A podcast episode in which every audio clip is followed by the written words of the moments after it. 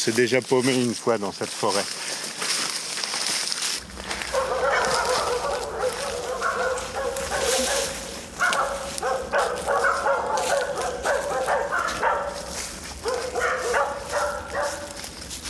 J'avais oublié de te dire que quand on rentre dans la matinée, on doit signer une décharge.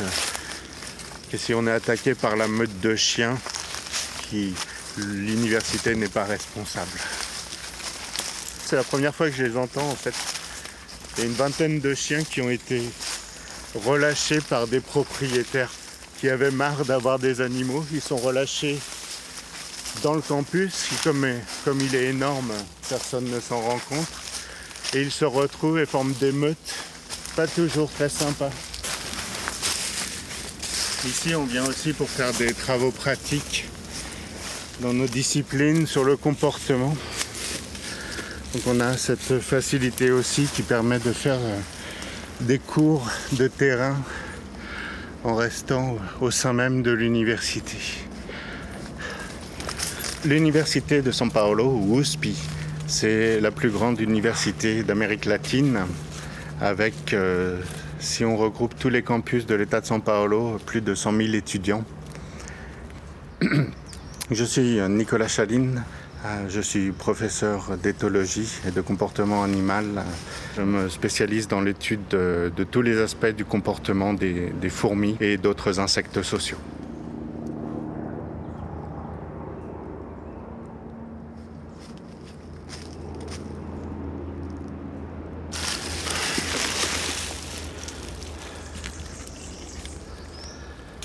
C'est ça le travail du biologiste, de soulever des vieux troncs morts.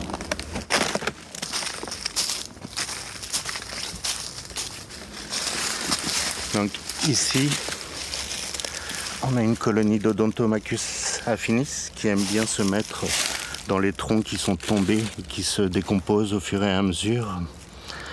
Donc les colonies sont assez superficielles, elles ne sont pas très bien organisées. Et là on voit comme j'ai soulevé le bois mort, les ouvrières qui sortent. On entend.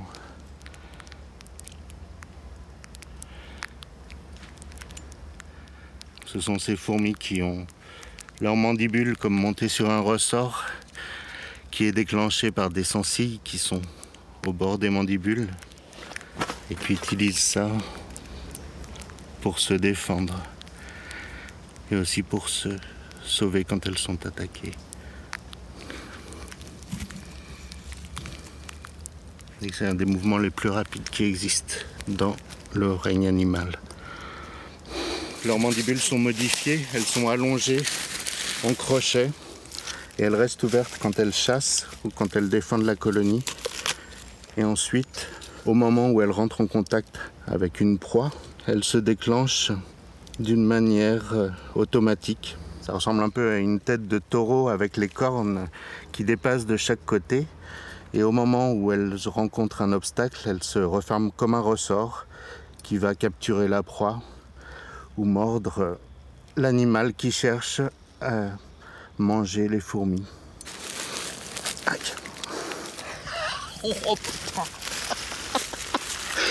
Ah, Celle-là, elle m'a bien trouvé à travers le pantalon. Ah, elle est restée coincée, regarde. J'ai sorti d'abord les mandibules et ensuite la piqûre. C'est une piqûre qui n'est pas très douloureuse mais assez désagréable. Comme une piqûre de guêpe. On a une sensation de brûlure pendant un petit moment. Fais attention à toi.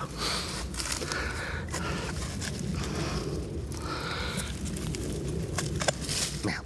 Donc là, avec mes gants, je suis protégé. Certaines restent coincées, d'autres euh, se projettent à plusieurs dizaines de centimètres après avoir euh, mordu la proie, ce qui est un mécanisme de défense également.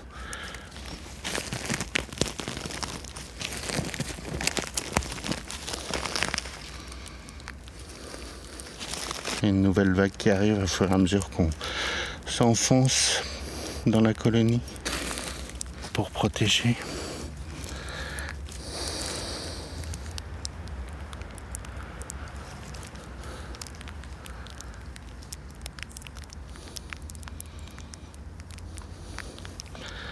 un peu comme des pop-corn qui craque dans une poêle.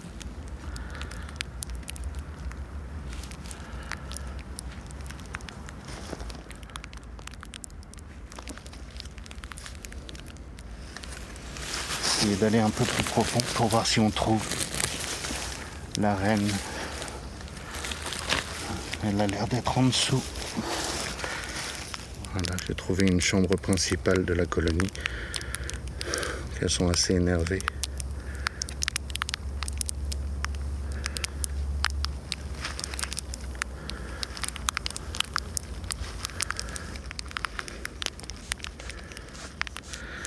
On les dérange, on entend aussi un petit qui vient des stridulations qu'elles émettent avec leur gastre, comme beaucoup de de ponérines et d'autres espèces de fourmis. On pense souvent que la communication des fourmis se fait par des odeurs, des phéromones, mais en fait elles ont aussi des modes de communication acoustique qui sont assez développés suivant les espèces. Voilà. On va pouvoir avoir accès aux rennes et aux couvains qu'on peut ramener au laboratoire ensuite pour faire les études comportementales. Il doit y avoir entre 5 et 10 000 individus ici euh, dans le tronc d'arbre. La plupart des ouvrières qui sortent transportent des larves et du couvain. Et donc c'est ici qu'on va trouver la reine. Ou les reines, suivant le stade de la colonie.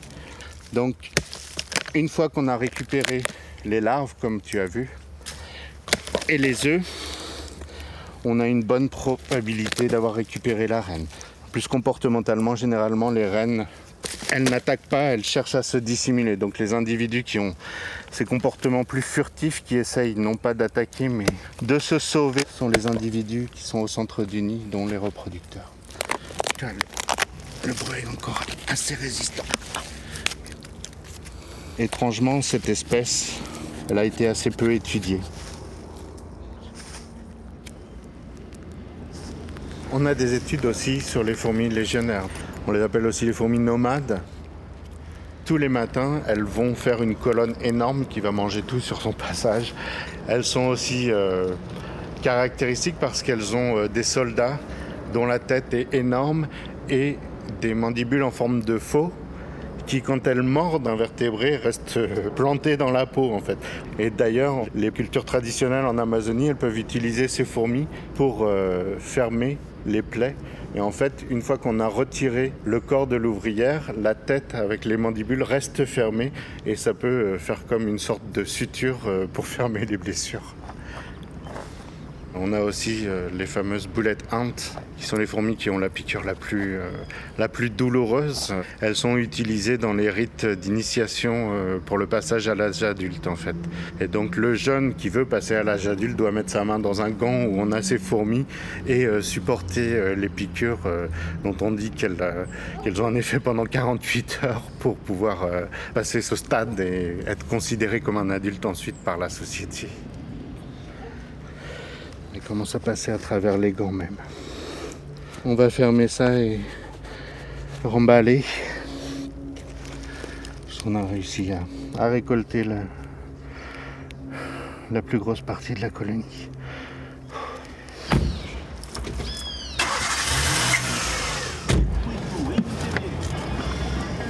Incroyable ce pays. Il y a deux jours il faisait 10, maintenant il fait 35.